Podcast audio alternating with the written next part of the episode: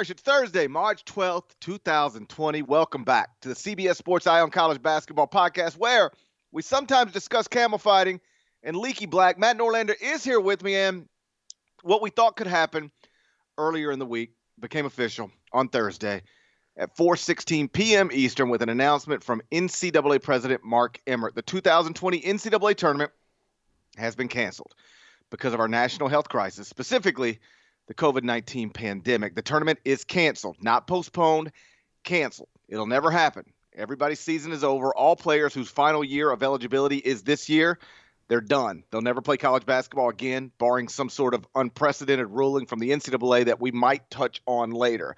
Since Wednesday night, uh, we knew this was a realistic possibility, if not probability.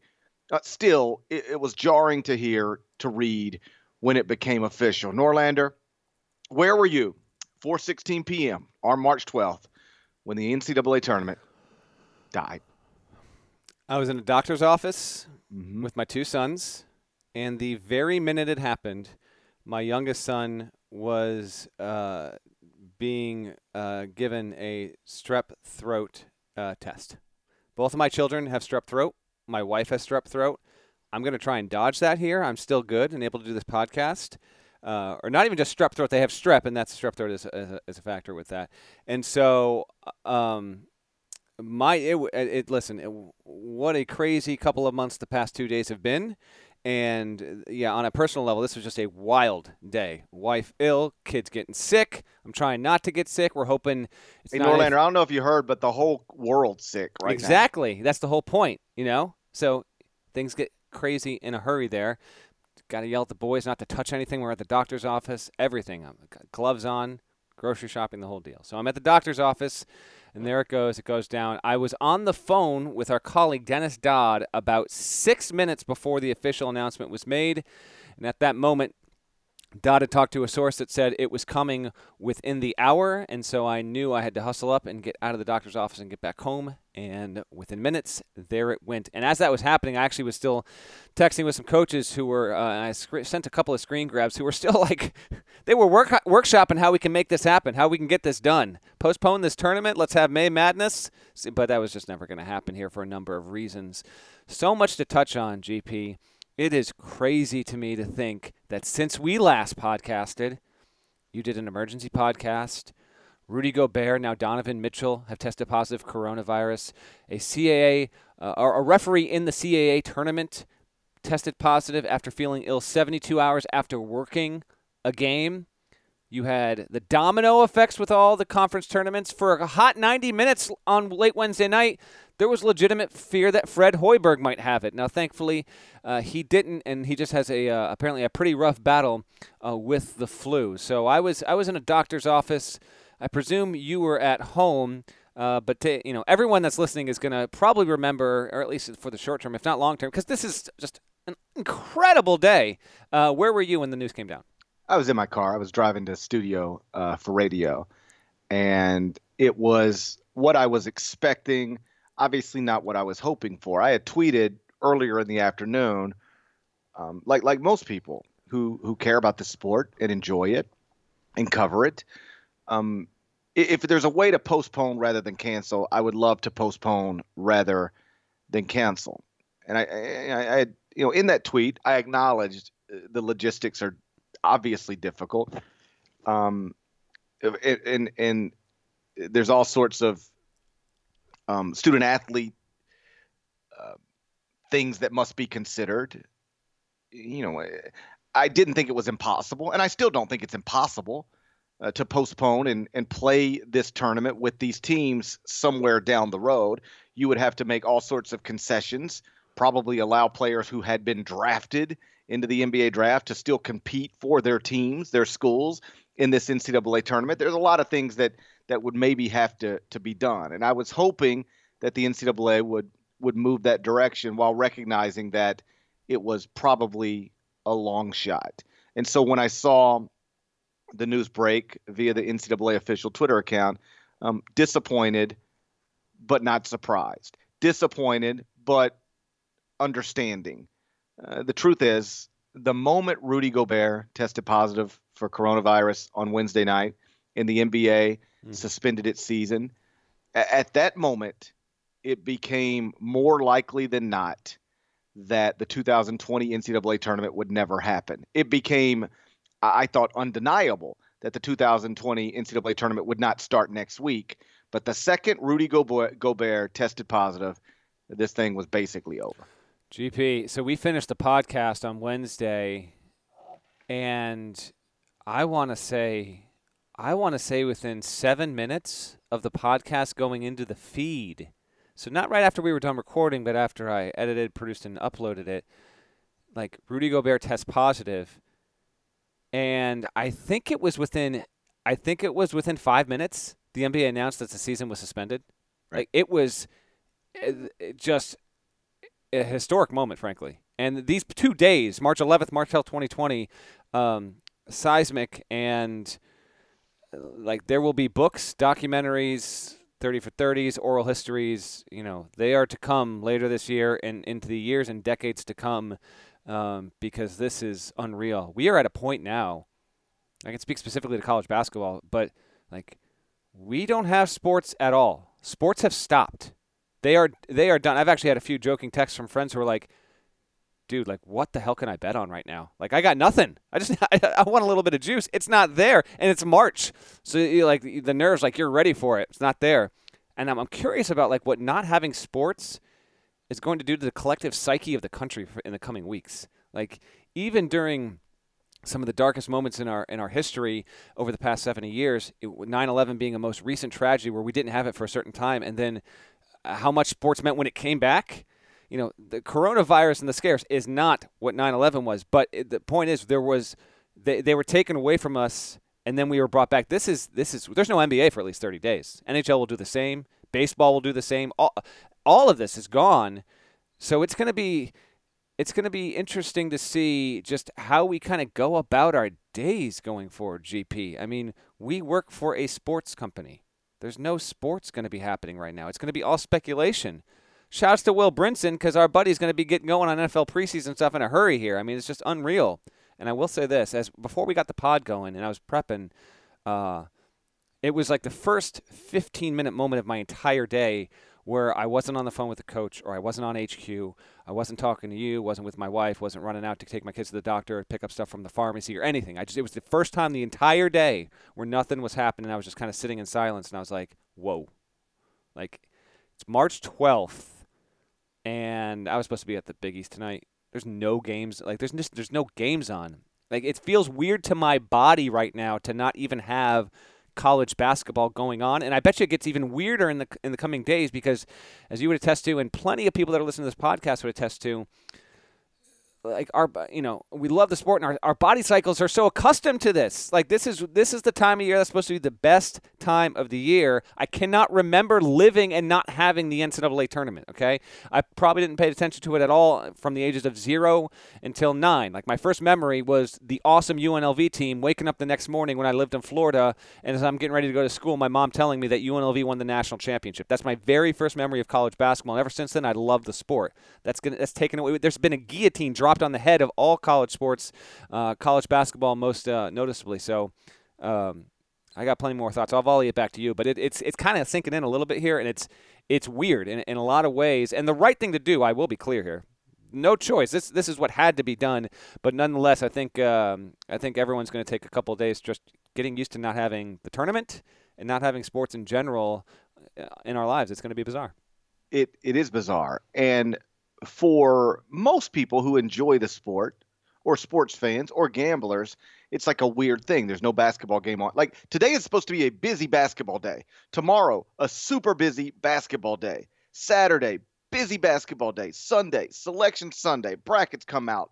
Like sports fans, gamblers, just Americans in general won't have any of that. So that's jarring. For people like you and I, our lives tangibly change.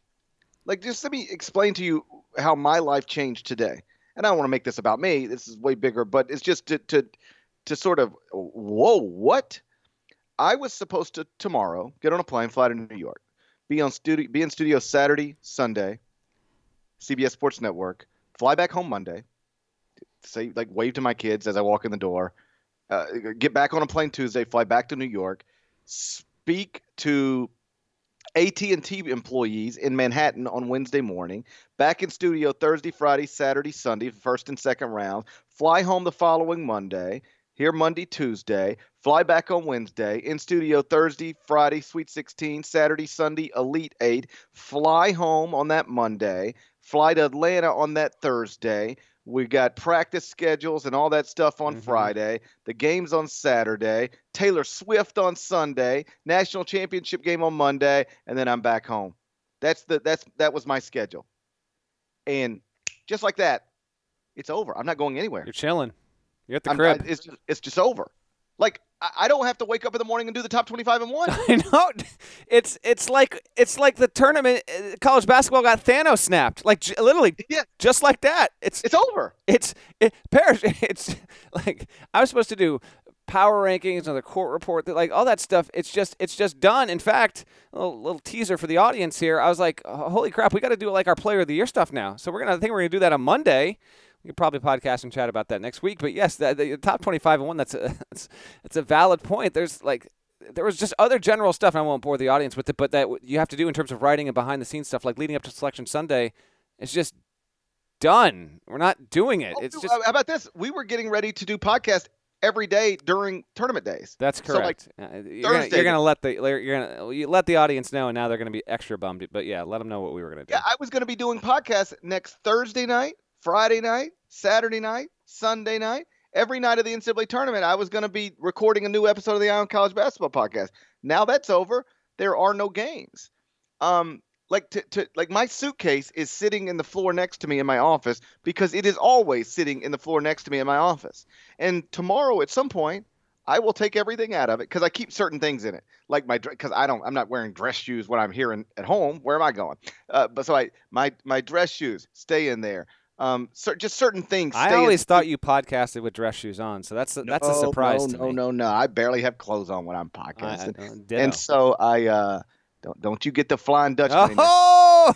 Your, don't you get the Flying Dutchman in your head? I saw your eyes.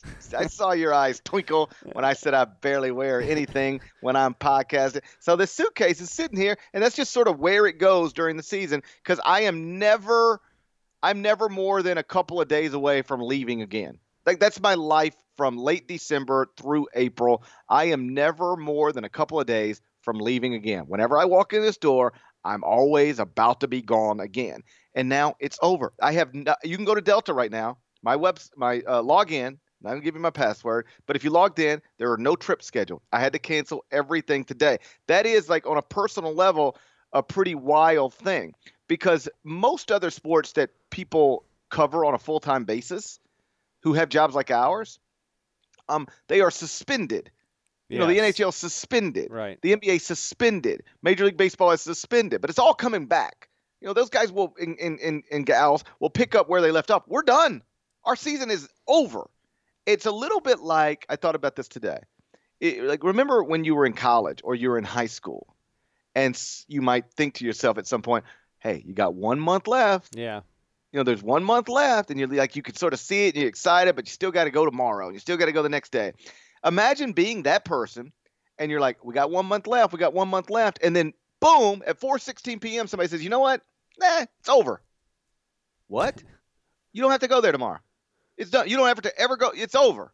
It's like, what? It is a pretty jarring thing what we experienced today. It is. Um, yeah, jar uh, expected but still jarring. Expected but still jarring yeah. is exactly. And in our group chat, I asked for over-unders. You didn't provide one. Um, and my guess was four Eastern on the button. So sixteen minutes later is when it uh, when it dropped there, and um, would lo- have loved to know the conversations as they evolved, because the day itself, I mean, I'd say this. So at like twelve oh five or twelve ten last night, did my final H Q hit of the night. And at that moment, we knew that Fred Hoiberg had gone to the hospital, but it was just before he had actually we had had an update that he did not have uh, coronavirus. So I was like, listen, if you need me again and we find out this is bad, I'm around. I'll stay up until one a.m. if we need me for video. So I wound up staying up until about twelve fifty, because at like twelve thirty we, we knew what was happening there. But I went to bed thinking, okay. Actually, I had a I had a couple of texts, uh, you know, the season's over. So what, uh, one of them being from Holtman, and at the time, Holtman last night, uh, he didn't think that they were playing the Big Ten tournament, and he at that point he had resigned himself to no uh, no N C double A tournament as an inevitability. And I heard from plenty of other coaches that were getting to that point at that stage. Like, once we didn't even know what had what had happened with Hoiberg, but that was happening uh, in terms of how he looked. Um, I think it advanced quickly, and that's happening in the midst of all the N B A stuff that had been going on. Then you wake up and you have more leagues, more events that get uh, postponed, et cetera, et cetera. But then we wake up, and I'm like, okay, well, um, I got to figure out, like, you know, what, what, it, what exactly is going to get postponed. Uh, on top of all this, my wife wakes up and is like, I feel, I just, I feel awful. I have to go to the doctor, and I'm like, oh my goodness. So that just adds another element to the entire day. So she goes. Watch the kids. Thankfully, comes reports back that it's that it is strep. But then I'm reaching out to figure out the A ten and the Big East and the S E C and all these other leagues, and it's like, nope, they're on, they're on, they're on, and then it, and then it changes in a hurry. In a hurry, it changes with with a lot of these leagues. Um, and the Big East, it doesn't change. The Big East continues to uh, get ready to play its games, and I wonder if what we saw happen on Thursday, Parrish, um, might wind up being something that gets the N C double A and its leagues in order in the future for any event that could come close to what this has been or anything else in that. Uh, while eventually these conference tournaments did shutter, it wasn't all at once. Some were on separate days. As we mentioned, I think, two podcasts ago, the Ivy League, well ahead of the curve. In fact, we went from everyone killing the Ivy League to that being – Uh, that's how we're doing things in this country everywhere in a matter of they're, what? They're the, they're, the, they're the smartest for a reason. I know, and I even had a few. I had a few coaches that were like, "These uppity think they're better than us. People think they got it figured out." Well, yeah, actually, they did. They they very much did. And for the most part, coaches, I will say that I spoke with, uh, they were understanding, frustrated. We can get a little into a little bit of that later. But the point I'm making is, um, because you have all these different conferences with different interests and different situations with all these buildings. Like, the M E A C was the final one. It was the last one. In fact, how about this, G P? Trivia time! Okay, let's go. Let's go with the trivia time right now. Who won the final college basketball game of the twenty nineteen twenty twenty season? Who won the final college basketball game of the twenty nineteen twenty season? Final college basketball game of the season. Who won it? I'm going to go with... Cal. No, it's not Cal. Your answer is the Morgan State women's team beating Delaware State sixty-four sixty-three in the M E A C tournament. The M E A C officially announced that it was done with a minute and change to go in that game. And so your final college basketball result, mm. the Morgan State Bears, sixty-four sixty-three in a barn burner over the Delaware State Hornets. I will also note, since we're on the topic of the Big East, that um, Golden Gate Mike has the last win of the men's the men's season. Okay, thirty-four twenty-nine over Creighton, Saint John's, and Golden Gate Mike walking out with a win. That's the way it should be. Game stops at halftime because the Big East had already tipped off, and while it's it's playing for about a forty-minute span there, it's just a it's a rough look for the league. While the, the Big Ten's like, yeah, no, we're done. A C C, yeah, we're done. Pac twelve out out west, uh, yeah, we got to be done. A A C, we're done as well. One after another after another, and you got Tyshawn Alexander trying to make a bucket out of it, going up against Golden Gate Mike and the and the and the Johnnies there, and then the shot of it is so depressing, appropriate, and hilarious of the Saint John's mascot in the stands. Did you did you see? I first of all I tweeted. Of course, out. of course. I just like first of all, what is that thing? Is that what a red storm is supposed to be? And it's, you know, they, they got the person inside. They got to be able to see through. So it's got, you know, it's got this enlarged mouth, and it's just like this look of like shock. And the camera, the camera zooms out on it. It is unbelievable. I was actually, I needed that laugh today when I got it, when I saw it, and then later on when it like it came back to me, I was like, I need this. I need this in my life. So I want. I wonder. I'll give it back to you. But I wonder if because of all this stuff, like the, if somehow the N C double A might be able to get its house in order just a little bit more, because all that stuff I think played a part in why the N C double A actually took as long as it did to ma- announce it. Because that was the last shoe to drop. By like one o'clock Eastern, everything was done, and it was like, okay, when's this tournament going to officially get canceled? And we were just kind of staring at our watches, waiting for a few hours. Imagine you're Creighton, and you have to play a basketball game in a coronavirus pandemic, and your opponent is Golden Gate Mike inside Madison Square Garden. What? Unbelievable. And, oh, as a, side, as a serious side note, I didn't realize this till Pomeroy pointed it out on Twitter. Uh, Rudy Gobert was in the Garden within, like, the past seven or eight days or something like that. And, like, who knows if he had it then or if he didn't.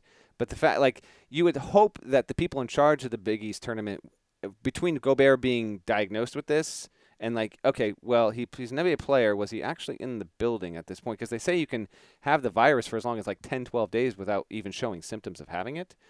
Um, that was what surprised me after the fact. But, yes, Creighton certainly up against it. Golden Gate Mike, shouts to you for getting – I don't think – I don't know if it registers as – it probably doesn't register as an official win. But you know what? On this podcast, it does. On this if podcast, we can, if we can ignore San Diego State's loss, we can th- just give Golden Gate Mike a win. You are correct. So – as far as I'm concerned, the twenty nineteen twenty season will be remembered for two things. One, San Diego State going undefeated. And two, Golden Gate Mike beating Creighton on what ended up being the final day of the season. You're absolutely uh, absolutely correct. Um, let, I got, me, let me say. Go ahead. Um, go ahead. Two podcasts ago. We recorded three podcasts on Wednesday. We did. And we, that, one, one a little after midnight. Yeah. That was both of us. And then another one around seven or so Eastern. That was both of us. And then I did another one solo about fifteen, sixteen minutes just a few hours later because, as Norlander pointed out, we recorded on Wednesday night while the situation in Oklahoma City was unfolding. By the time it published, it the N B A season had been suspended. I, I felt like that was going to play a role in what happened with college basketball. And so I decided to jump back on and record another fifteen, sixteen minutes. But in the one we recorded even before that, I remember saying to Norlander, since he has made um, actual intros built around incorrect predictions that I made, one oh. prediction that I made last night, I said, tonight is going to be the last night we watch basketball um, with fans in the stands. And that ended up being true. That is true. Now, I know that we did get a game at Madison Square Garden. They had, like, friends and family. You know, it was a, a select few people. And I will say this. People wonder, what's it going to look like on T V? It looked fine on T V. It, you know, I totally agree with you, by the way, because I, t- I tuned in for that very reason. I was like, you know what? This It's not really that bad overall. Maybe, it, did, it didn't even look that different. It didn't, and I think they probably did some stuff with the lighting, but I agree with you. Right, yeah. So, like, when if you just turn that game on and and you didn't know there's only five hundred people there, the way they shot it and the way they pushed people down to the first few rows, it made it look like a it looked normal on T V. Mm-hmm. Uh, and, and so I, I think that's just something to remember going forward. If we ever end up in a situation where we are playing, quote unquote, without fans, you can still make it look good on T V. It did not look like a basketball game being played in an empty arena if you just turned on F S one um, and watch that. Either way, so last night I was like, listen, I don't think we're playing basketball anymore with, with fans in the stands. And after the Rudy Gobert situation happened, I came back on and I said, I'm now at a point that I don't I don't think we're going to play the N C double A tournament next week. And the reason is very simple. You know, if you go back, because I, I think I mentioned at the top of this, the moment Rudy Gobert tested positive, the N C double A tournament was over. And I know those two things aren't technically connected, but they are connected. One did lead to the other. Mm. Because what happened with Gobert is that once he tests positive, the way doctors in this country, medical officials in this country are insisting that we deal with this pandemic to try to minimize the damage, minimize the spreading, is that if you are in known direct contact with a positive, with a person who's tested positive, you have to self-quarantine for fourteen days. So what happened is the moment Gobert tests positive, the Utah Jazz as a team have to be quarantined. Okay, now any team that played Utah in recent weeks has to be quarantined. Yep. Recent days at least. Yep. And so it ended up with four or five different N B A teams being quarantined. Well, the N B A at that point, it's not even like, well, what should we do? You can't play the games. You can't play your schedule. Somebody was scheduled to play Utah this weekend. Somebody was scheduled to play the Cavaliers this weekend. Whatever teams had to quarantine because of Rudy Gobert and their um their their um interactions with Rudy Gobert in recent days. Somebody, had, if they can't play, you can't play your schedule. And so it's just, it's over. And like you said, the N B A is not even going to look at restarting for at least thirty days. So all you had to do was look at that and then apply it to college basketball. Uh, over the next few days, we were expected to have conference tournaments happening all over this country. One team after another, after another, everybody playing. Yep. It defies logic to think nobody is carrying the coronavirus who's going to be playing college basketball, right? Mm. But let's forget about that because the numbers are too big. Let's just focus strictly on the N C double A tournament. Let's say that they decided, you know what, we're going to go forward with it. Um, even if they cancel the co- the conference tournaments, we will go forward with the N C double A tournament, which, by the way, is sort of the order in which this happened. They didn't cancel everything. They canceled the conference tournaments, and actually some leagues, like the S E C, gave their auto bids to the regular season champs and said, this is our automatic bid to the N C double A tournament. So at yeah. that point, at least in theory, I didn't think it was going to happen, but in theory, we were going to maybe play the N C double A tournament next week. So you got sixty-eight teams getting ready to play next week. And by the way, health officials have already told us it's going to get worse before it gets better. We don't know how much worse, but definitely worse before it gets better. We're already at a place where the N B A doesn't feel comfortable playing, N H L, M L B, basically everybody else. So you got sixty-eight teams in a field next week. At any point, if any player tests positive for coronavirus, it's over.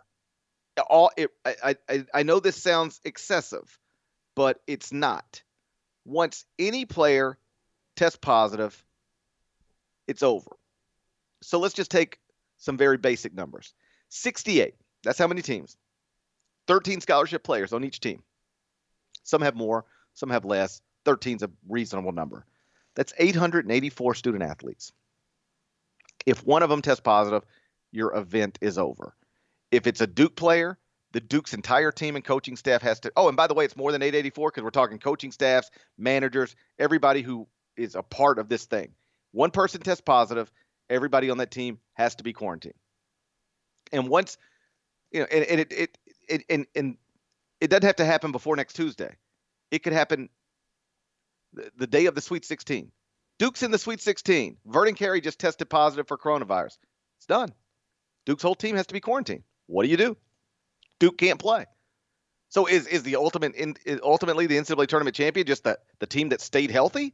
I mean, it's just, it's nonsensical. It was it was inconceivable to think you could get through a three-week tournament without having what happened to the N B A Wednesday night happening to you at some point. And so once you conclude reasonably that you're not going to be able to complete your tournament without this type of incident, then you can't even start your tournament. To me, I, I, I thought this the moment it happened. I said it last night. The second Rudy Gobert tested positive and the N B A suspended its season, the N C double A tournament, there was no scenario where it was going to be played next week. And here we are. You know, I, I've been thinking there's just a lot. Uh, it's going to hit me again, like in a week when it's supposed to be the first Thursday of the tournament. But just, you know, there's going to be just awesome moments that vaporize from the universe. They're just never coming, you know. Just incredible all-time moments just not going to be there. Who knows? They, they they exist in our imagination and what uh, what could be. Because uh, go ahead, G P. I got a thought extended that, but what were you gonna say? Well, I I, I hear you. It, it's gonna suck for you and I and every uh, everyone. I'm just saying, you know. Yeah, yeah, yeah. No, I'm but, I'm not disagreeing with it. Obviously, it had to be canceled, but you know. Yeah, yeah, yeah. No, I know. It, it it sucks for everybody. It sucks for you and I, people who have jobs like us, just fans, uh, who who just love to eat it up, um, gamblers who need something to get them through the day. Um, but more than anything, it sucks for the players and the coaches. Um, because when this got announced earlier today, I couldn't help but think of being at the C A A tournament earlier this week, two nights ago. And I watched a school play a game where it was do or die. You win it, you go to the N C double A tournament for the first time since two thousand one. You lose it, you don't. You got Joe Mahalik, the head coach, trying to get Hofstra to the tournament for the first time since he's been there. And you got a locker room filled with players, none of whom have been to the N C double A tournament, some of whom are seniors. So let's take Eli Pemberton, for instance. He's Hofstra's second leading scorer. After the semifinals, I told this story. I did the post-game interview with him on C B S Sports Network. And I asked him the simplest, most basic sideline reporter post-game question you could ask. Um, your school hasn't been to the N C double A tournament since two thousand one. This is your last opportunity to get there. What would it mean to you to win tomorrow night and get there? At just the thought of it, he teared up. Apologized to me for getting emotional. But just the thought of getting to the N C double A tournament meant that much to him. A lifelong dream. Now he's one win away from it. But if he doesn't get that win, he'll never achieve that dream. It's over. And then they win the game. And they're down at the half, but they win the game. And then they have real tears again. Tears of joy, but tears still. And less than forty-eight hours later, they find out that that dream they actually did achieve. It, they'll never get to realize it. Mm. They'll never get to play. Right. Like, I feel bad for the Duke players as well. Because, like, presumably, uh, Vernon Carey will now never get to experience the N C double A tournament, and he otherwise would have.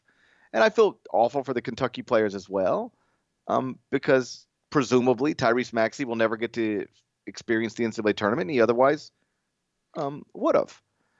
But it's especially difficult for the seniors who have been doing it for four years at a place where you're not guaranteed to ever get something like this. And they worked and they worked and they worked and they earned it, and then it's ripped away from them. Ripped away from them for understandable reasons. This is what needed to be done. I credit the N C double A for doing it and leaving literally hundreds of millions of dollars on the table, I assume. Oh, yeah. Uh, G P, uh, like in regard to that, so uh, throughout even, you know, the the evening here, you've had um, players that like of uh, and managers of significance across the pond uh, in E P L, test positive coronavirus, and the, the financial fallout is is massive, like billions of dollars globally. But I wanted to extend the thought that you had there because here's – Here's what I was thinking about this evening and later this afternoon.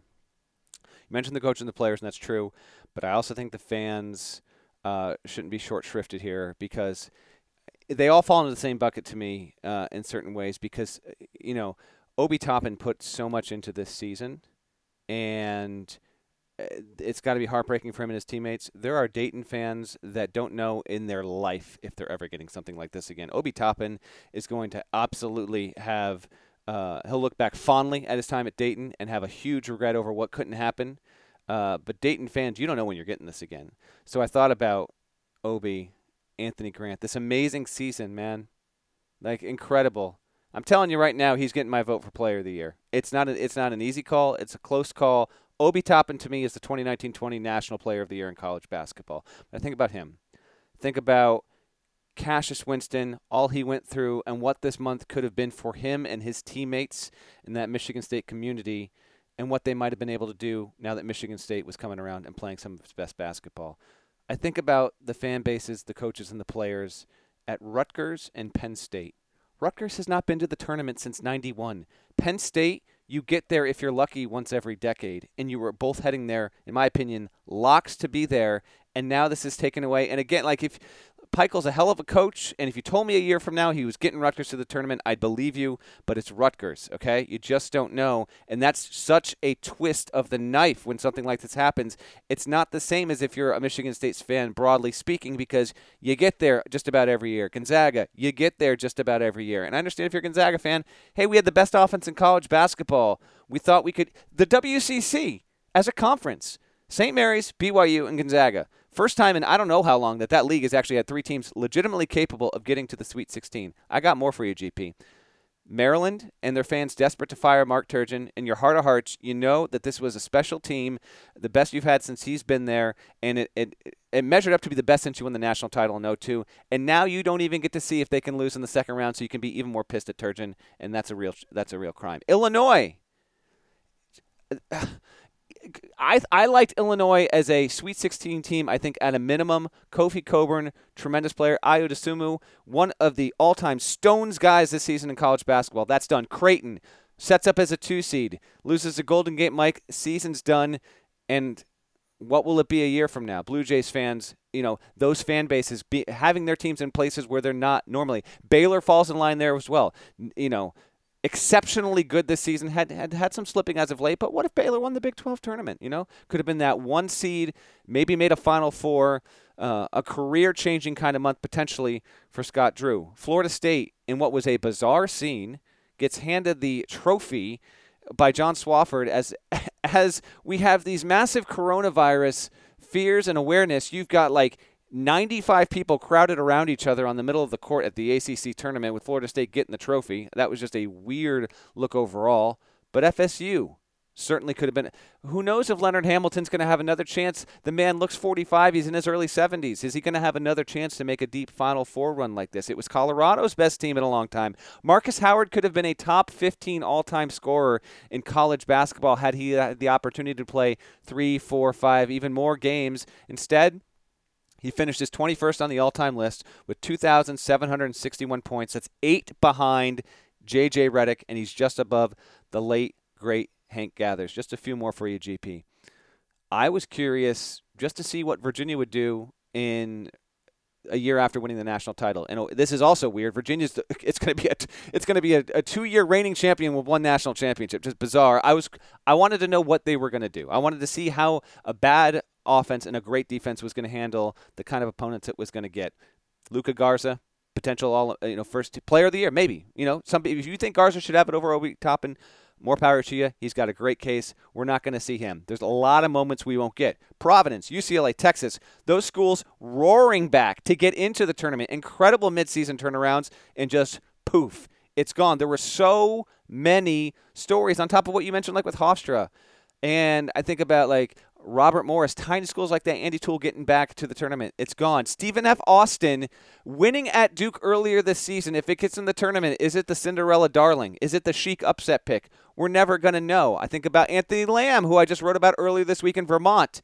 They were, in my opinion, they were tuning, tuning in G P to be a thirteen seed that could get a really big, nice upset. So all those things kind of, they go through my brain. San Diego State, another one, easily. Undefeated season, what are you going to do? Can you make a, a great, tremendous run?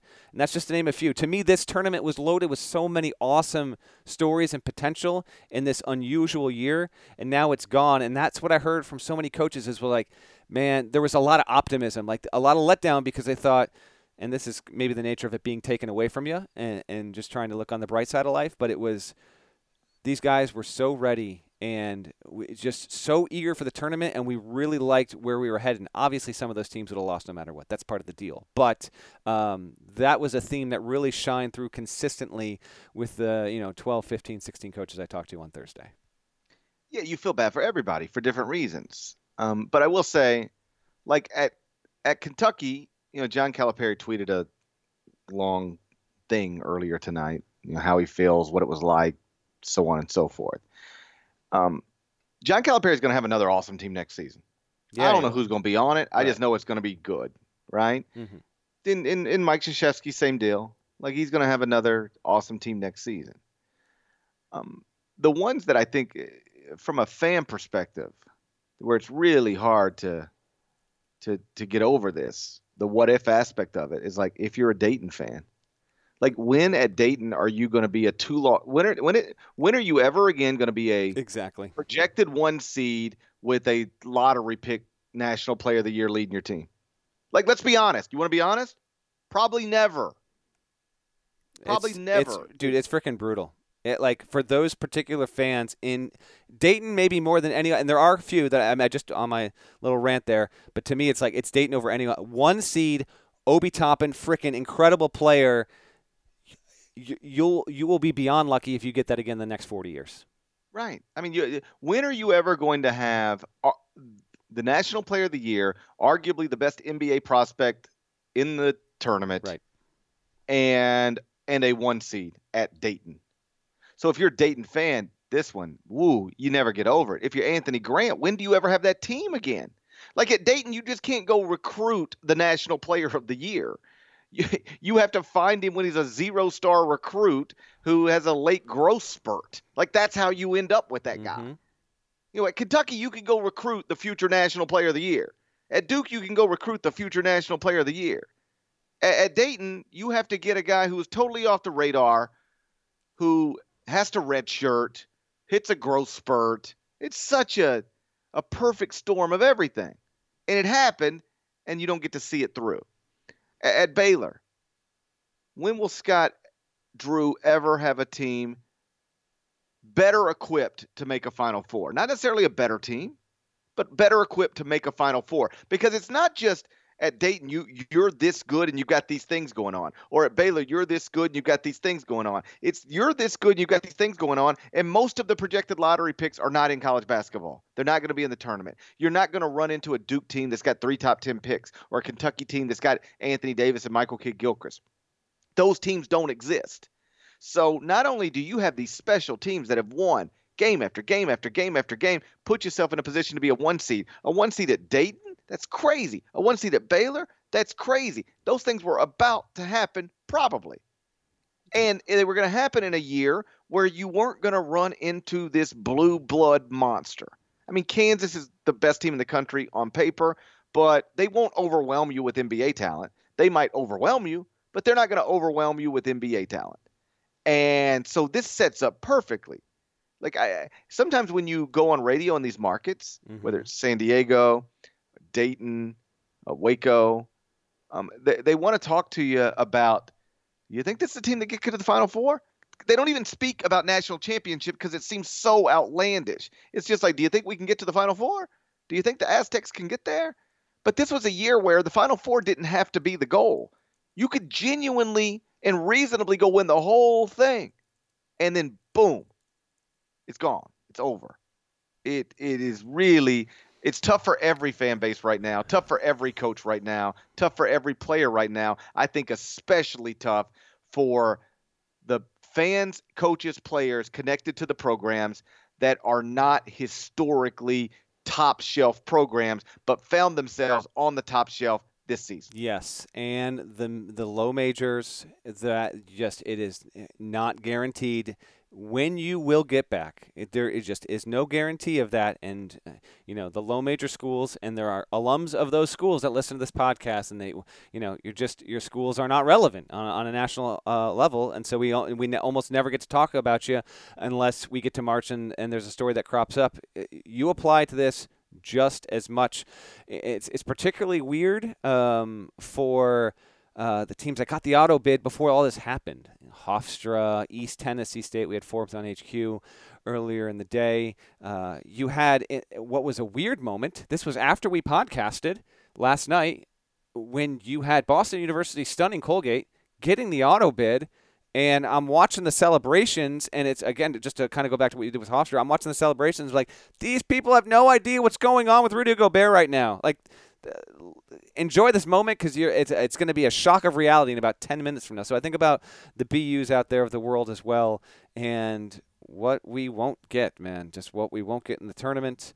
Um, you know, I'm not going to have a chance for you to avoid me at the Final Four, uh, which is just too bad, man. You know, try and get you to come out and be social, and you refusing if, to do so. If we're if we're being serious for a moment about, about the Final Four, like, yes, I was looking forward to the Final Four. I had already booked a flight for my wife to come down to go to Taylor Swift. That's, yeah, okay. We're, we're, we're missing, like, keep in mind, we're also missing out on Taylor Swift.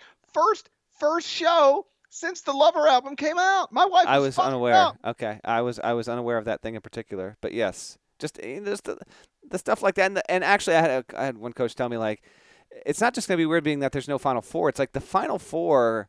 College basketball is different than any other sport because of this. Like, even at the college football national title game, it's not like this, where coaches from everywhere at every level descend upon the Final Four city. It is the biggest coaches in the sport, and it is assistants at D three schools. It is a convention, and it is uh, an incredible thing to see every single season, and that's been taken away. There's not recruiting events that are being allowed. The sports... J- It's it's on ice permanently. Like, players are going home. They're doing classes from home. You can't even – these guys aren't even going to be around their team anymore. It's done. That's the that's the other point that I think listeners might not, might even not even realize. It's not that the season's over. These coaches have gone back, and their universities are closed. The players are going home. They're finishing school online. They can't even be with each other in the gym practicing. It's done. It all was ripped away from them today. And so I think – like tomorrow and the next few days is when it's really kind of maybe hit these guys that it's like, wow, like we knew we were close, but it's it com- it got com- completely taken away from these dudes in an instant. And t- that's the other fascinating thing about all of this. Um, you know, uh, to take it a- away from basketball for, for a second, um, and sports for a second. You know, I was thinking about this last night as I was watching Um, you know, cable news and just all of this, you know, happening in real time. Because like it, uh, I, I think I pointed this out on the second podcast I did solo last night. So you and I recorded, we did like eighty minutes, something like that. Something like that. And I, then I two remember. hours later, I, I was compelled to, to record something new just to have the most recent information in there. And in those two hours between us recording and me recording, hey, G P, it wasn't two hours, my man. It was it was literally like forty-five minutes. Okay, forty-five minutes. In those forty-five minutes, Rudy Gobert had tested positive. The entire N B A had been been suspended. Tom Hanks and his wife had tested positive. Like it was like, what in the world? And and there was the ban from Europe to U S A.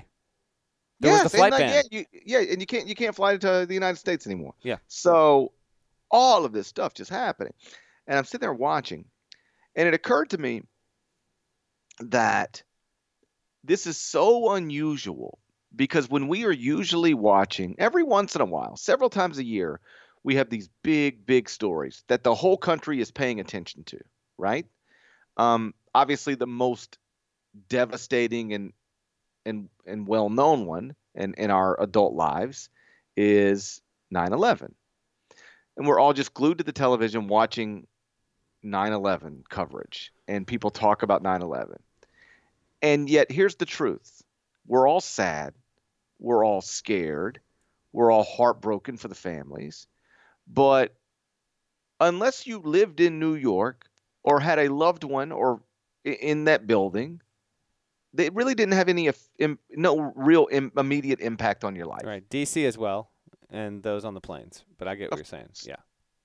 Um, Katrina.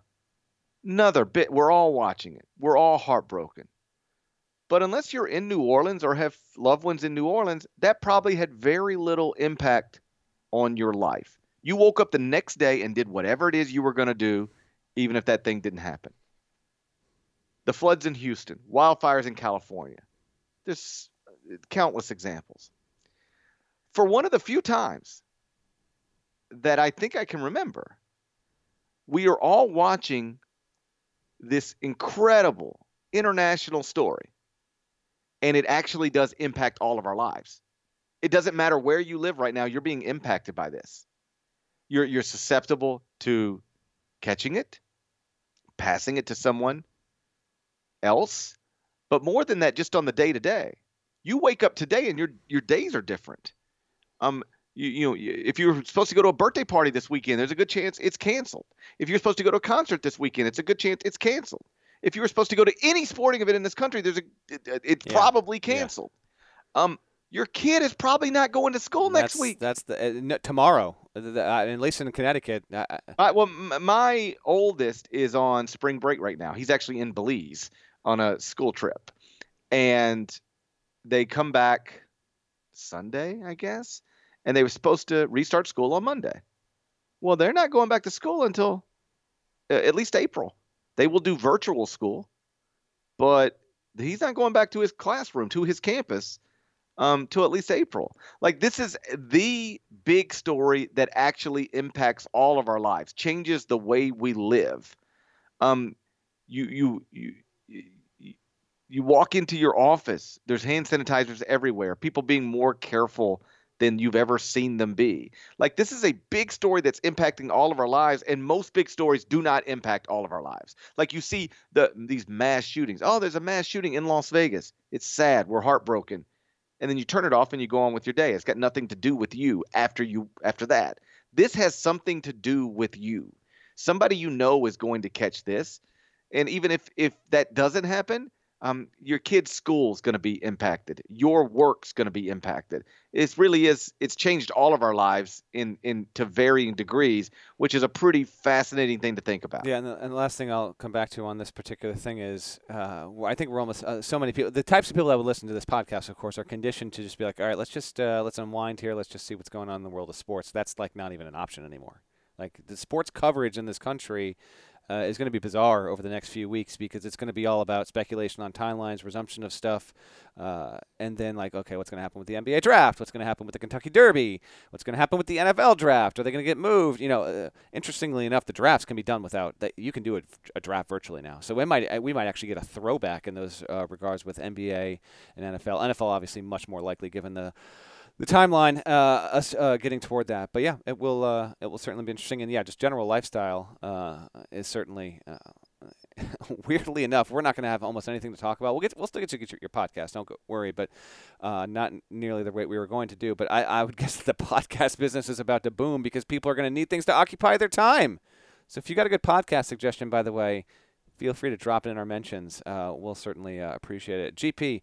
Um, I have a fun thing that I want to do at the end of this podcast, by the way. So I think the listeners will like it. G P doesn't know what's coming, but um, I wanted to still capture something that was the fun of the essence of March in the tournament. So we'll get to that in a second. But there was one more thing I did want to ask you about um, in regard to coaches suggesting that because of the circumstances with this, they should lobby to have a one-year exception, an exemption for seniors to have the choice, if they want and are academically eligible, to return for one more year of college basketball to give them their opportunity at one more go of it. I wanted to get your thoughts on that and whether and how likely you think that is to happen.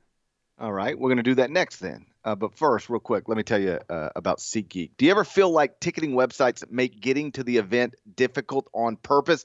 It sure does seem that way sometimes. It's as if they're so big they can get away with not caring about the customer experience. As a result, you get lousy customer uh, experiences. But SeatGeek proves uh, there is a better way. With SeatGeek, you can search sports, live music, comedy shows. You can search basically anything, and SeatGeek is going to have the tickets you're looking for all in one place. Like I've told you before, uh, I'm a Mets fan. I get the city filled for games as often as I can, and when I need tickets, the first place I check every time is SeatGeek. I can have those tickets uh, picked out in just two clicks. So it's quick, simple, and I've never, ever, ever had a problem, which seems to be the norm because if you take a look at the App Store, it shows more than fifty thousand five-star reviews. That shows customer service is a priority with SeatGeek. And what SeatGeek does is, is they pull together millions of tickets from all over the web. Then it rates each deal on a scale of one to ten. Then SeatGeek displays them on an interactive seat map and provides guidance. Green dots mean good deals, red dots are overpriced,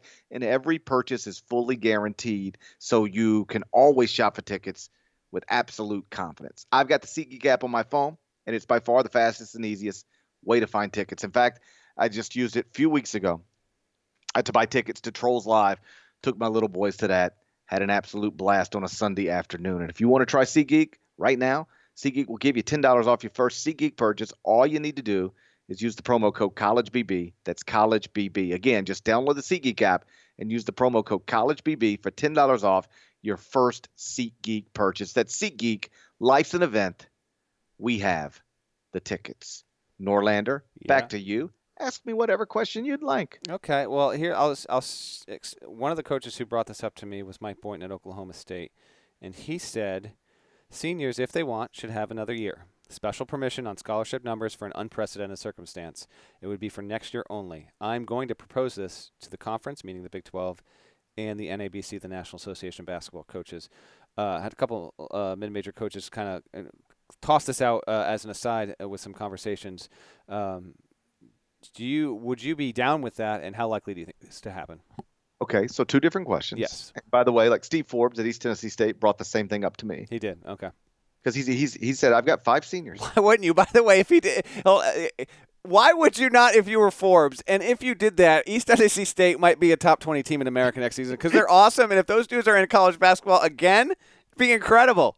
Yeah, Forbes is just trying to go undefeated. He knows. Next he knows. He knows exactly what he's doing. Go ahead. Forbes is trying to. Forbes is like, all right, I got a thirty-win season before Selection Sunday. Let's see if I can get thirty-four. Yeah, that's right. Um, he could be the Aztecs. Wouldn't it be wild if East Tennessee State went from being the sixty-niners oh. to the Buccaneers to the Aztecs? That would he be. He could be the two thousand twenty twenty-one Aztecs. That's you're getting kind of close to Aztecs there, but yes, that would be incredible. Ooh, boy, Flying Dutchman. Yep. Um, so Forbes brought it up. Like, I got five seniors, and they've never played in the N C double A tournament. Like, this is heartbreaking for them. You know, Forbes wouldn't say this, but he knows he'll get back to the N C double A tournament someday. He'll have that experience again. Um, but those players never will under the current system. So his suggestion was the same as Mike Boynton's. Like, why don't we let seniors who want to have one more year of eligibility, since this was ripped away from them, no fault of their own, why don't we let them have that one more year of eligibility? So your first question, I think, was, would I be down with it? I certainly wouldn't be against it. Oh, dude, are you kidding me? Not that they all come back, but if you're telling me that we could get Udoka Azubuike, Markus Howard, Cassius Winston, and Peyton Pritchard all back in college basketball next season, of course I'm taking that every single time. Yeah, like why? Like before you're against it, you have to explain to me why you would be against it. Like what? What would it hurt? Like why would you be against it? I mean, you could have your own selfish reasons. Like let's say you're an A C C coach and this team's got incredible. Like let's say you're a Big East coach and you're like, nah, I want Miles Powell gone. Of course. I don't think LaVal Jordan's down with this at the moment. Although he's got Kamar Baldwin if he wants, so maybe the uh, rising uh, rising tide is good for all boats. Uh, and yeah. Just so we're clear as you answer this, what specifically they're saying here is like in- increase the scholarship allotment to like fifteen or sixteen so that when you have incoming players, uh, there's a lot in this, but that's that's also being well, taken you just What account. You do is you take your scholarship number that you have right now and however many seniors want to come back, yes. You add that number to it. Correct. I mean, it, it, that's not that's not complicated. Right. And that that yeah. could be done. Um, so if you're against it, I need to know why you would be against it. I understand for selfish reasons, like Golden Gate Mike might, might be sitting there being like, you know what? I don't need Markus Howard and Miles Powell back in this league again. Uh, let's just let's just let's get them out of here, right? Yeah. So I get why you would be against it for selfish reasons, but take that, put it over here. What? Why would you be against it? I, I I can't think of a good reason. So would I be down with it? Sure, I'd be down with it. Um, I, I don't know that I'd fight for it, but I certainly wouldn't object. Like I wouldn't be the guy writing the column that says, I can't believe the N C double A is letting Markus Howard come back to school for one more year. And what, like, what, it's fine with me. If it makes college basketball better and it allows people to try to fulfill a dream that, um, that, that, that they were on their way to fulfilling, but had ripped away from them, fine with me. Um, that said, your second question was, how likely do I think it is? And I would say very unlikely uh, because it's very easy to get caught up in the moment right now, and this is very this is an unprecedented situation, and it sucks. I hope we've made that clear. But the truth is, seasons abruptly end for people all the time, and college careers abruptly end for people all of the time. And sometimes it's no fault of their own, just like this is no fault of their own. You know, Kenyon Martin's career ended short of the N C double A tournament. You know, if not for a broken leg, he'd have been on a one seed, and they'd have probably won the N C double A tournament. They'd at least been the favorite to do it. And yet he'll never get that opportunity back. No fault of his own. And we just chalk that up as something that sucks and is unfortunate. And I think this is probably the same thing. It's something that sucks and is unfortunate. It's not a broken leg. It's a pandemic. But this is not good. Miles Powell, Markus Howard, Cassius Winston, Eli Pemberton. I feel sick for all of them. Every senior who is about to play in the N C double A tournament that will never have that opportunity again, I feel sick for them. But they will not be the only seniors who had the possibility of an N C double A tournament taken away from them, no fault of their own. And the best recent example of this is the Louisville team just a few years ago when Louisville self-imposed a postseason ban midseason. That was an example of a basketball team that enrolled two grad transfers. And if you go back and read the quotes from those grad transfers when they committed to Louisville, both of them said more or less one of the reasons they wanted to go to Louisville is for the opportunity to play in the N C double A tournament. And then Katina Powell wrote a book, and then it became clear that Louisville was going to be punished eventually by the N C double A. And rather than let the process play out, Louisville's administration decided, while Rick Pitino was still the coach, that they would self-impose a postseason ban, essentially ending those players' dreams of playing in the N C double A tournament ever.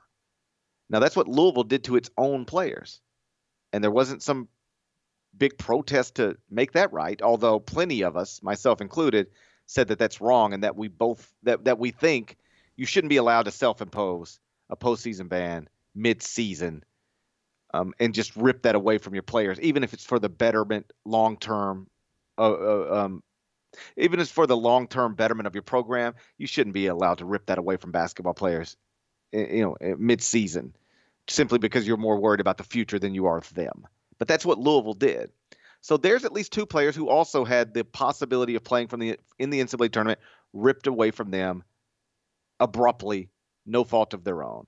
And so if you think of it strictly in those terms, uh, what's happening right now is on a larger scale. It's more high profile. It's equally sucky, but it's not that unique. And so, uh, again, I wouldn't object if every senior was given an extra year of eligibility, but I don't think we're going to get there, no. I don't, uh, but if we did, oh, my God, how cool would that be? Uh, it'd be the, the best possible redemption you could get after uh, something like this. Um, before I forget, I someone had tweeted us before this went live, and I wanted to give him a shout, Tom Miller. He said, y'all answered my podcast question a couple a podcast question a couple months ago regarding my son and his bad luck at Duke basketball games. Took your advice, bought him Final Four tickets as a surprise for his birthday. I feel awful for him. Thanks for the great podcast. Uh, shouts to you again, Tom, and shouts to your son, because that's rough. And there are, I'm sure, hundreds, if not thousands, of uh, situations just like that, and that's why it's rough. So for those that are listening to this podcast, happy that we could uh, hopefully bring a little bit of entertainment for you um, in light of what's just been an unreal day. Uh, with that said, before we get to what I want to get to, do you have anything else that you want to touch on? I feel like I've said everything I need to say. All right. So I feel like I've probably said more than I need to say. So here's the deal. First of all, thank you for reminding me mid-podcast, because I w- this was set this was set to be part of our Selection Sunday podcast, and because when we recorded at the time, we were going to make note of it. We got we got things to figure out. We're not going to do all these on this podcast. First of all, at the beginning of the season, we made our bets on over/under totals. Got to find those. Okay, got to figure out who who won and who lost. We have our overall records. Is it in this doc? Yeah, but I didn't I didn't I didn't update it from the I have the previous games from last week, but I didn't update it. I won't worry about that right now. Next podcast, I'll give the final uh, number for our um, for our picks against the spread for this season. But earlier this year, and I think this was uh, back in mid-January, you and I made our predictions on what we thought this the the one seeds would be on Selection Sunday. Now, some of this is going to sound familiar because I did bake it into a recent podcast intro, but let's just listen to what those predictions were and see how close we think we were on track to being, given how close we were to Selection Sunday. So I'm going to cue this up right now. iTunes is going to load for us, and uh, this here's is you, you and me, our, our one-seed predictions. On Selection Sunday. Oh. One loss Gonzaga. Okay. Zero loss San Diego State. Either Kansas or Baylor. And either Villanova or Seton Hall. Can you have the guts to at least say one or the other? Just say, which one is it going to be? Is it going to be Kansas or Baylor? Is it going to be Villanova or Seton Hall? Who's it going to be? Okay. It'll be zero loss San Diego State, one loss Gonzaga, Kansas, and Villanova. Okay, I'm pausing it. Okay. San Diego State wasn't going to be a one. Zero losses still, not going to be a one. Kansas, yes. Gonzaga, yes. Nova, no. Two out of four, not bad. Let's see what I had here. Okay, I will say, oh, this is fun. Um, it's going to be Baylor. Baylor's going to be a one seed. Pause it, of course. One for one. All right. I have not listened to this, by the way. That's not, not guaranteed, by the way. Not guaranteed, but I think we were heading there. I have not listened to this part of this podcast, by the way, so I don't remember what I'm saying. Oh, I I'm feel like you've definitely listened uh, to this part of the podcast. Uh, nope, I, I definitely one hundred percent did not. I promise you. Here we go. Their numbers are absurd right now. Um, Baylor on Selection Sunday twenty twenty, Baylor will be a one seed. Two-loss Gonzaga will be a one seed. Oh, my goodness gracious. Is that That's G P. That's right on the money. I swear I did not listen to this before. I swear to you. I swear on my children's lives. I did not listen. We got another uh, twenty-two seconds. What else we got going on here? One loss San Diego State will be a one seed. Uh, mm. Missed on. I can't believe you thought San Diego and... State was going to lose, dummy. What did you say? I thought it. I can't believe you thought San Diego State was going to lose, you idiot. You're an uh, idiot. Oh, gosh, that's just just meta on meta on meta. All right, uh, last one. I think I remember who I picked. I think I think I'm going to say Dayton here. Oh, my buddy. Um, and three loss Dayton will be a one seed. Okay. okay. That's my that's my prediction. Yeah, that's what I'm going with. Wow. I'd be fine with that. I'd, I'd love that. All right, that's the so I had three loss Dayton as a one seed, but they remained two loss Dayton, and hey, three loss could have been possible. Maybe if they lost an eight ten title. Three loss Dayton would not have been a one seed, but You're Dayton right. was not going to lose again. You are you are correct. By the way, I have to. So this just popped in my brain as well. Before we get to this awesome thing that I can't wait to do, I will give you credit for something right now. Please, please, it's about time. No, you know what? I do that a lot in this podcast. Don't act like I don't know, but I will say this. When we – so it would have been like two weeks after that on the on the other intro. Um, I can't tell you how much fun I had making that intro where you had the stuff wrong. That is I, that was my favorite one of all the ones we did, and I had a, a lot of fun doing that. Uh, throwing Job into it. Anyway, um, you said – you're you're like you're on track to be – you said – Kansas is going to lose against Baylor, and then it's never going to lose again. G- GP, you're looking great right now. Like that thing is that thing is taking off into the sky and has no signs of stopping right now. Kansas is not losing anytime soon. I told you. You had it. I you tried had... to tell you. I don't know why people don't listen. you, you had that. Okay, here's what I want to do. This is what I've been waiting for here. Listen, you're down. We get it. No conference tournaments, no N C double A tournament. Um, if there are any one shining moments, it's going to be thanks to some awesome creative people on the internet that I have full confidence are going to are going to make those.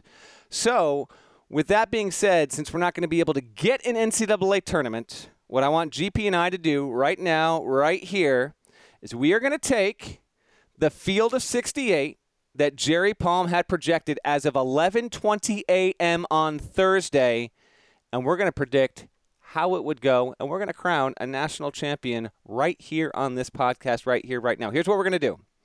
There's four regions, Midwest, South, East, and West. G P is going to take the Midwest and the South.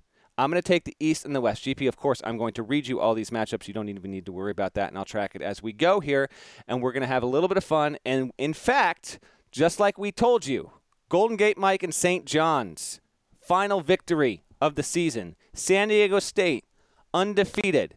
We're also going to be looking at which teams are going to go to the Final Four in twenty twenty and which team is going to be able to cut those nets down in twenty twenty. So what we'll do here, G P, is you'll get two Final Four teams. I'll get two Final Four teams.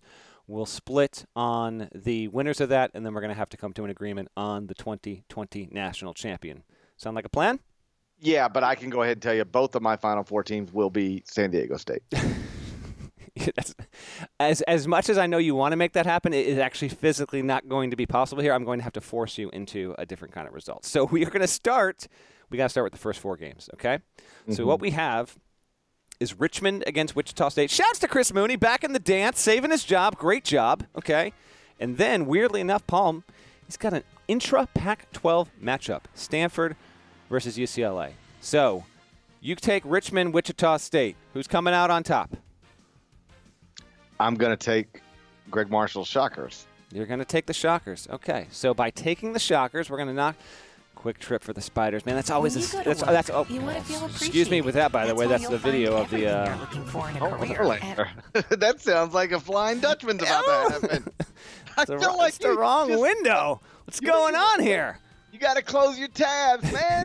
You don't know about, you, you don't know ma- the importance of closing your tabs. You got to manage those tabs. It's a problem right there.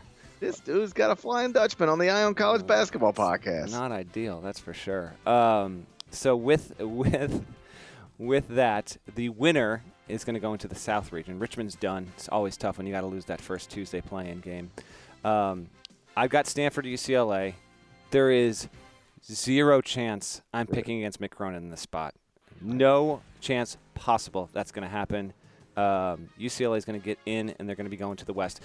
And then we have the sixteen seed. So we got Bobby Moe playing against N C Central. That's Andy Toole going against Lavelle Moten. Who are you going to take in that G P in, in the Midwest?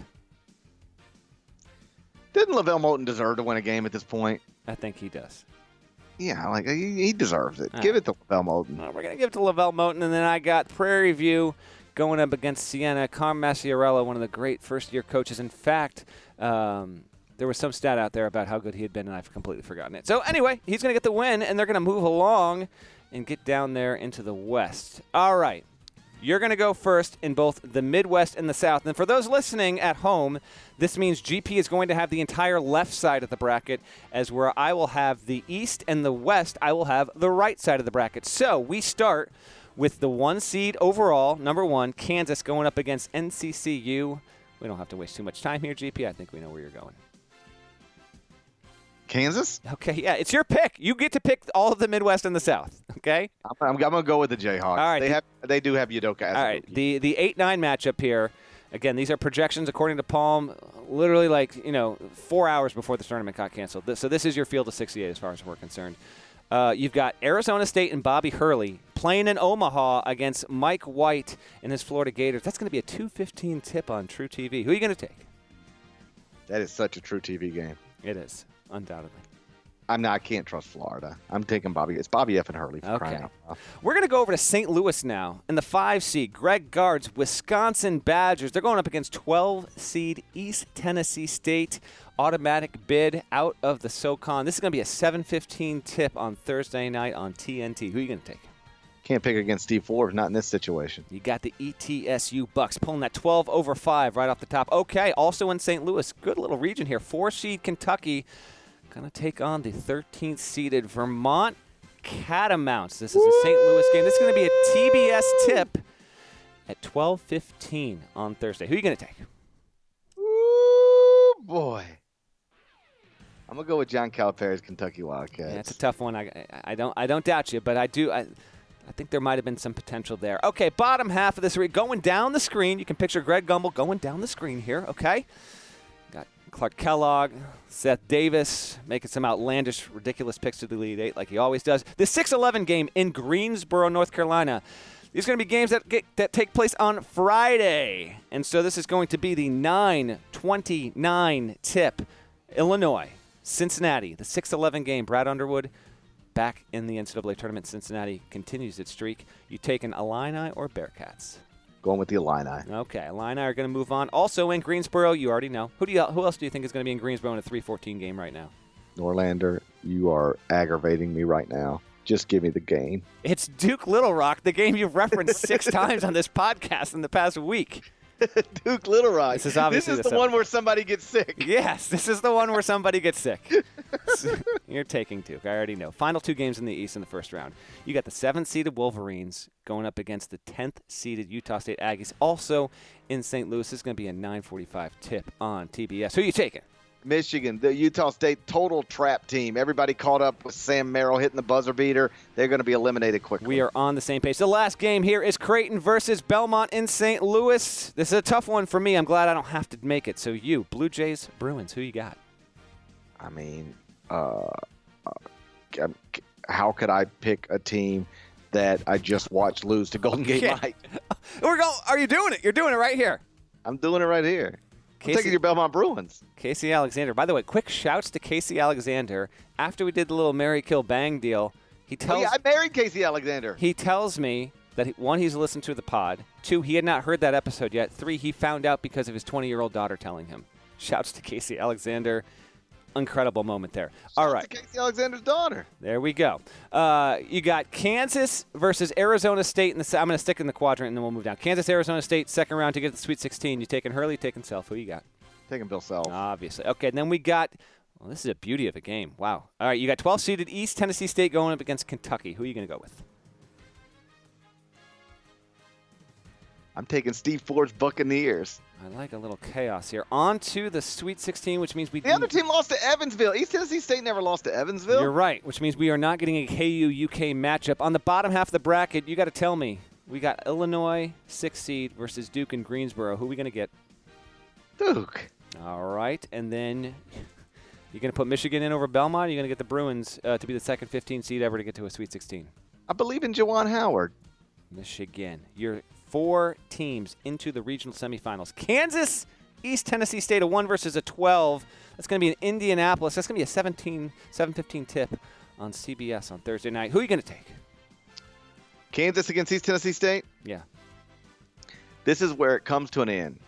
Both the East Tennessee State season and Steve Forbes' time at East Tennessee State. He's about to get paid. All right. Good job. uh, good job, Forbes. It was a great run. one thirty, one thirty-two games, went to the Sweet sixteen. It's time to bounce and get that Power Five money. Get him out of here. Duke, Michigan. It's a cla- That is a C B S game, one hundred percent. That is a blue blood, big time, easy draw of a matchup. Who are you going to get? Duke Blue Devils. That means Duke, for the second straight season, is into the Elite Eight. Will it be a repeat of twenty nineteen G P, or are you going to put the Blue Devils over the number one overall seed Kansas Jayhawks in Indianapolis, which would be a guaranteed primetime Sunday tip on C B S?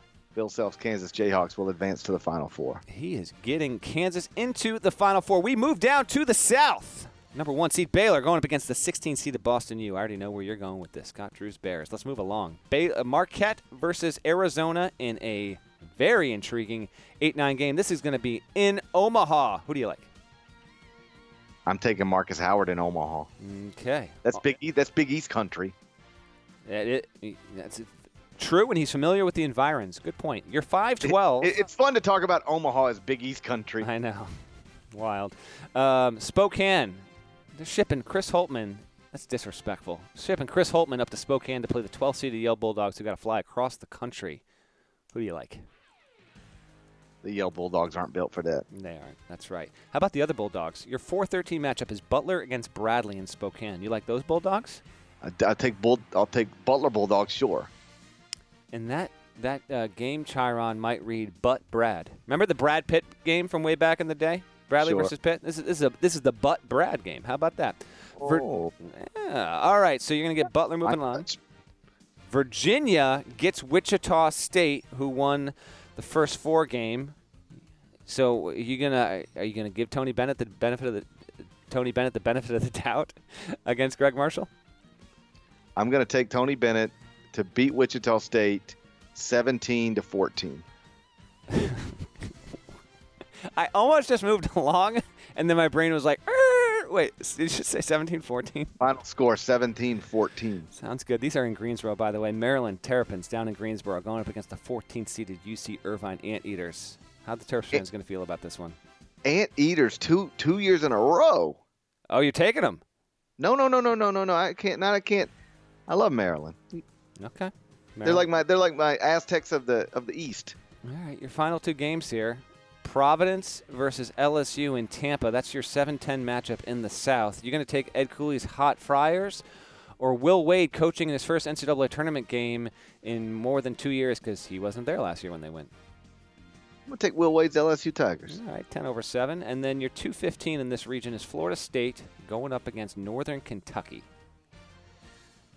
Yeah, as much as I love doing Darren Horn because he coached Devin Downey, shouts to Devin Downey, um, I got to take Florida State. Florida State wins by eleven and has seventeen players score twelve points. seventeen different players will score twelve points. Oh, man. All right, so we also have – it's funny. Uh, all right, so we have Baylor versus Marquette in the second round. Who are you going to take in that spot? Baylor against Mark Baylor, the Baylor Bears. Okay, Baylor moving on. All right, and then Oh, the storylines write themselves. You got Ohio State and Chris Holtmann going up against Butler, his former team, in the second round. Oh, wow. I will take I'll take Chris Holtmann in, in Ohio State. Okay. Um, By the way, this is this is perfect proof that, like, the N C double A doesn't nearly think about this stuff as much as you think about it once you see it. These things are inevitable; they just happen. I agree. I didn't realize that was a thing until I just saw the matchup on my on my Word doc here as I was doing it here. Right, Ohio State moves on. Two more in this region, then we're almost done. Um, you've got Virginia up against Maryland. Uh, so an old-school A C C matchup and relatively regional stuff right there as well. Tony Bennett and the sixth-seeded Cavs versus the third-seeded Terps. Who are we going with? This would be, by the way, in Greensboro. My Maryland Terrapins. Okay, Maryland going on. Higher-seeded prevailing. And then you got F S U, two-seed against L S U Tigers. Take Florida State. Florida State wins a close one. This one by only six points, but with twenty-one players scoring twelve points in the game. Okay. Just absurd. All right. Two more. Uh, three more, technically. Oh, Baylor, Ohio State. Who you Baylor. Like? Baylor moves on. Maryland, Florida State. Maryland. I thought you were going to go F S U. Okay, so is it going to be the Bears, or is it going to be – are you going to be boring and pick another one seed? I'm taking the Maryland Terrapins just to, just, right. to, just to make Maryland fans mad. Yes. Maryland fans can't fire. They the can't Maryland fire fan base, the Maryland fan base is the one fan base that would be mad that I put the Terrapins all the way into the Final Four. That's no, Maryland's right. in the Final Four That's for the first right. time since two thousand two. I hope you listeners appreciate this. You thought you weren't getting – you thought you weren't getting bracket picks? No. Not going to happen. Not on this podcast. We're going to the West, baby. Okay? Gonzaga going up against Siena in Spokane. They're going to have the Zags tip off at two fifteen on Friday. That's a true T V game. I'm going to take Gonzaga. You move down. You got Houston versus Colorado, also in Spokane. twelve fifteen tip. I'm going to go with – I got to go with the Cougs. They're the better team there. So Gonzaga and then the Cougs. Now, Penn State. This is the overwhelming twelve over five pick, and I'm going to fall for it, and it's going to happen. Stephen F. Austin in Sacramento knocking off Penn State. I'm sorry, Nittany Lions. Lamar Stevens, you had a great, great career. S F A's moving on. And then Oregon in Sacramento. This is a T N T tip. nine forty-five at night on, on Friday. New Mexico State. New Mexico State's good. I got, I got chaos right here. I got Stephen F. Austin, the twelve. New Mexico State, the thirteen. Moving on. Bottom half of the bracket. B Y U going up against... Oh, I ain't ready for this, man. B Y U, U C L A. What am I? What am I doing in this spot? I'm going B Y U. The offense. Whoa, whoa, whoa, whoa, whoa, whoa, whoa, whoa, whoa, whoa. What? I mean, I don't listen. It's in Albany, man. This is where I'm going to be. I'm going to be covering this. This isn't easy for me. You think I want to talk to Mick Cronin after his team loses to B Y U? His team's not losing. It's Mick Cronin, for crying out loud. Who do you think you're talking about? B Y U's going to get it done, my man. I don't know what to tell you. No, it's done. no, it's no. Done. That's insane. Insane. One team is coached by Mick Cronin, and the other team is not coached by Mick Cronin. What are you doing? Listen, this tournament is insane. I don't make the rules. It's done. Seton Hall is the three going up against Hofstra. It's an incredible fight. Of course, we're moving along with Seton Hall and Albany. It's going to be a primetime tip on C B S. And then we get to seven ten matchup, Iowa versus Xavier. Sacramento, last tip of Friday night out on the West Coast. That's a true T V tip. I have to take Iowa in that spot. Xavier's lucky to even be on the ten line there. We move along with the Hawkeyes. And then San Diego State, also in Sacramento, moving on against Eastern Washington. I'm going to take Gonzaga to cruise past Houston. And then I'm going to take New Mexico State to move along past Stephen F. Austin in the second-best game of the second round overall. Move along. B Y U Seton Hall, one of the most entertaining games in, of the first weekend entirely. I am going to ride with the Cougars. Amazingly good offensive team. Miles Powell's career comes to an end in Albany with lots of friends and family on hand. And then, of course, you've got the last game, San Diego State versus Iowa State. A contrast in styles. But this is why Luka Garza will not be C B S Sports' National Player of the Year. He fails to get to the second weekend. San Diego State continues its undefeated season, marches along, gets to the Sweet sixteen. We You have Gonzaga versus New Mexico State. And after Gonzaga beats Mes- New Mexico State by twenty-four points, the question becomes not if this team will get to the national championship game, but will it win it all by an average of twenty-five points? They are a machine through three week three games overall. They're going to move along, and S D S U remains undefeated. It beats its former Mountain West comrades. We got, I don't know. Gonzaga, I'm on a roll here. Let me go. Gonzaga, San Diego State. So you got Kansas and Maryland in the Final Four. You know what? Mm. I love you. I'm going to let you pick this game. So what's our Final Four? Do we have it yet? All right, we got three out of the four once you pick this one. I'm going to pick the fate of the winner of this game in the Final Four, but you know what? I'm going to let you pick this. Gonzaga, the one, versus San Diego State, the two, in L A at the Staples Center. Who you take? Holy crap. It's, seri- okay. it's serious stuff, man. This is tough. I know. This is tough. You're making me rip my heart in half. Okay. I'm going to take Gonzaga, but s- still allow San Diego State to finish the season undefeated. You, you you go ahead and hop on that train and see where it takes you there. Gonzaga moves along. We've got a one oh one and a Maryland is a three. The last region, let's go up to New York. And, well, we've got different cities we got to be here. They'll get to New York in the second weekend here. We're going to start with Dayton, one seed of Flyers. How do you not love this story? Going up against Pat Kelsey's Winthrop Eagles. This isn't even a question. Dayton moves along without too much of a fight. Toughest eight nine gave them of all. You've got a Cleveland tip, Saint Mary's against Oklahoma. This is going to be a T B S tip at seven twenty-seven on Friday. I'm going to go with the Gales here. I just trust them a bit more, and Jordan Ford is probably just a little bit better than Christian Doolittle. He's the best player on the floor. Give me S M C.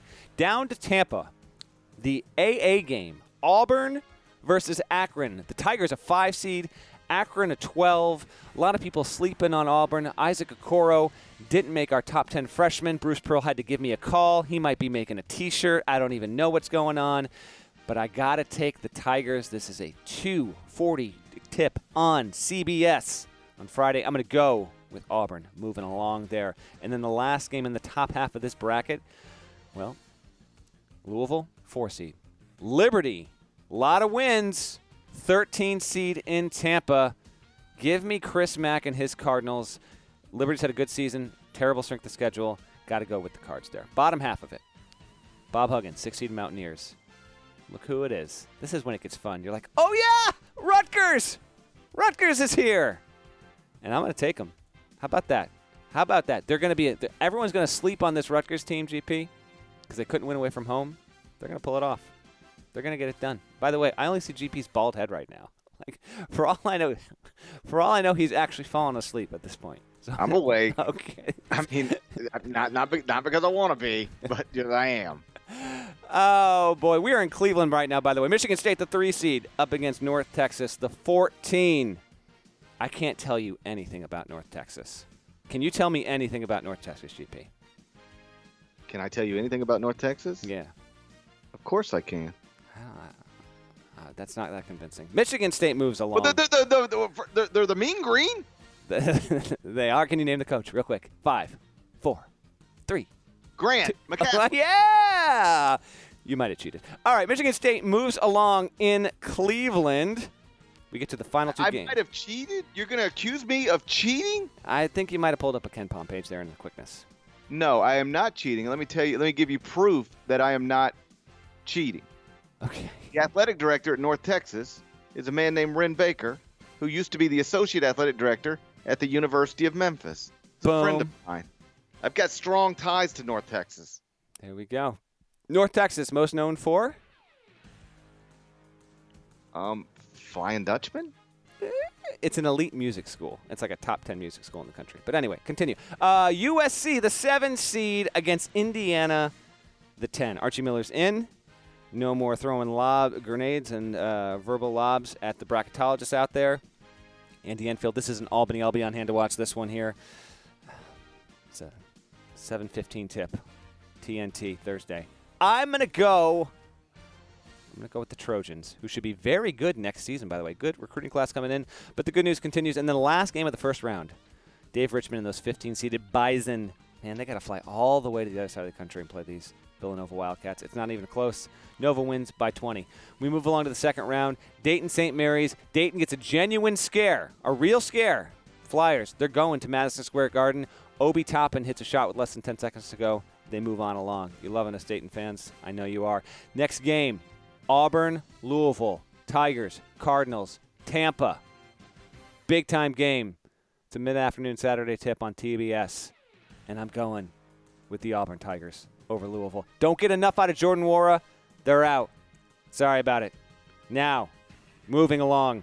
What Rutgers against Michigan State. It's a Big Ten matchup. What happened when these teams played this year, G P? Do you know? Michigan State, Rutgers, what happened? I don't know. I literally don't know, and I'm about to check. I'm about. I'm about to check right now. Here we go. They beat them. Here's why we don't know, because they freaking played on December eighth. Michigan State won seventy-seven sixty-five, and it's going to be a re- repeat performance there. Tom Izzo, they're moving along. Cassius Winston turning one of the better stories of this March.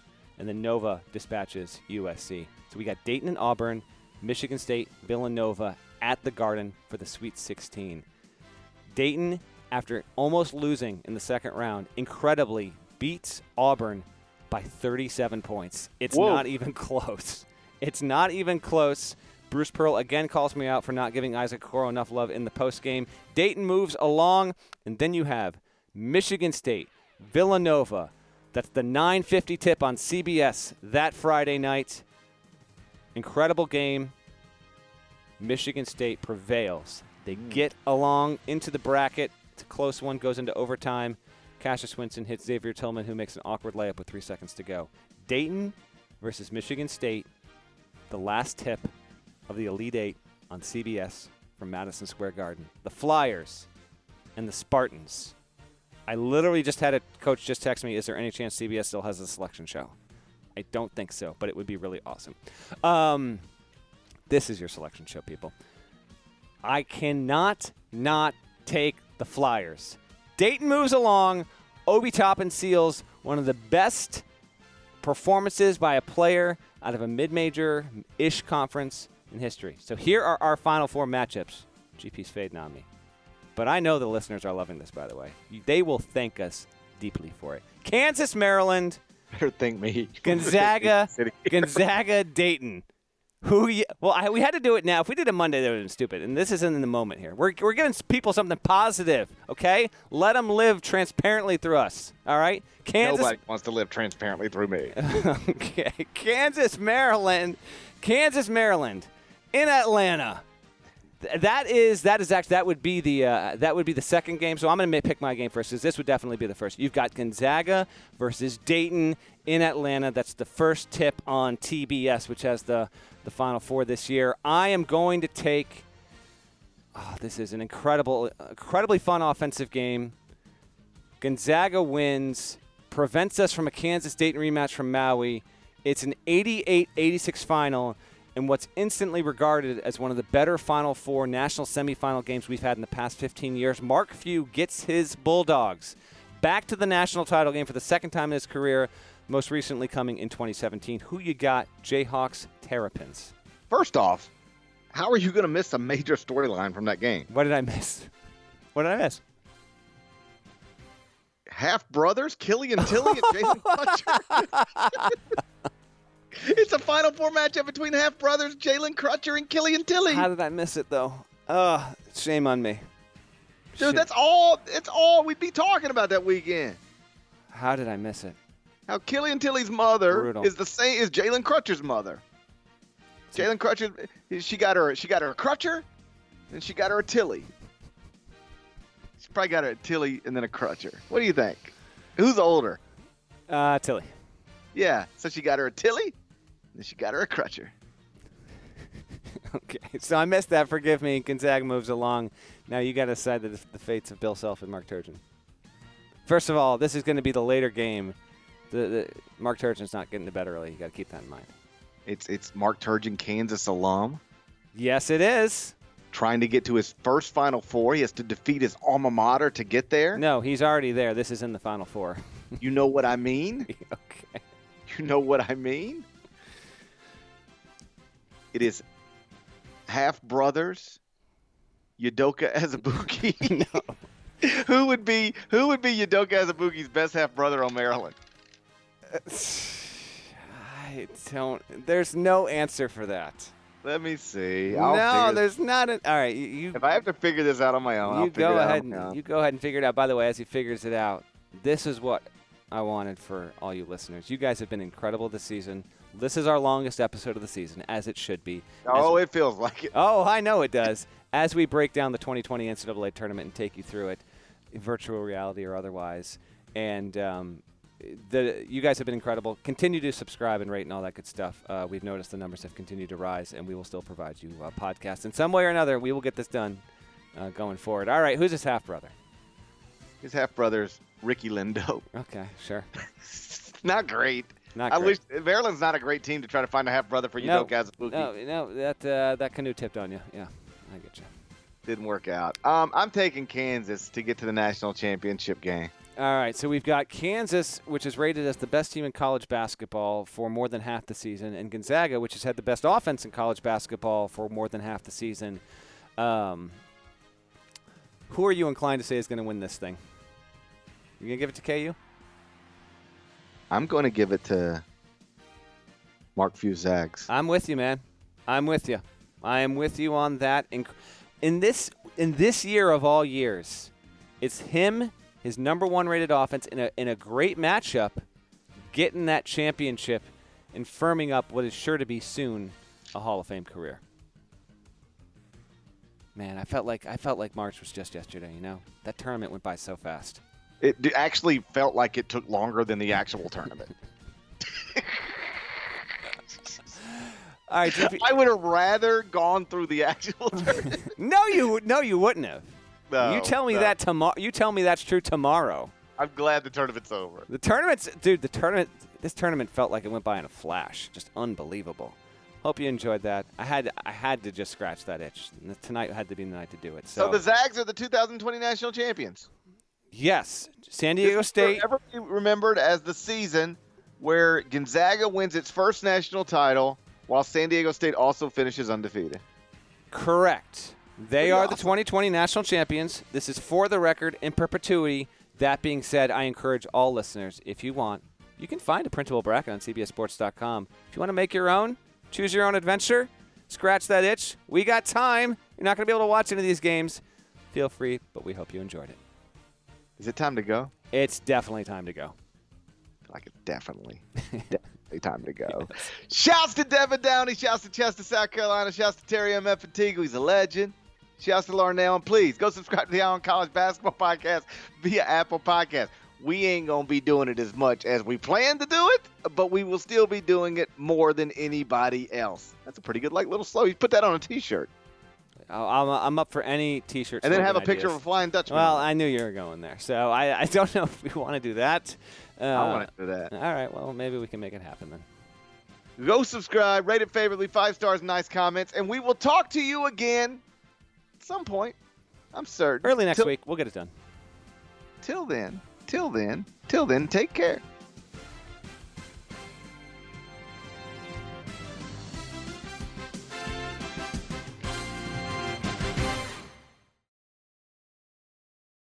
Are you looking for a new basketball shoe? If so, this is Gary Parrish here to tell you that the New Balance two-way V four features the groundbreaking use of fuel cell technology with fresh foam, creating the ultimate combination of rebound and cushioning. Every step feels explosive and dynamic, and the upper construction features a lightweight textile that's supportive and breathable. So whether you're hitting the clutch shot or locking down the opposition, the two-way V four gives you the tools to play at a high level. Learn more and purchase the two-way at new balance dot com.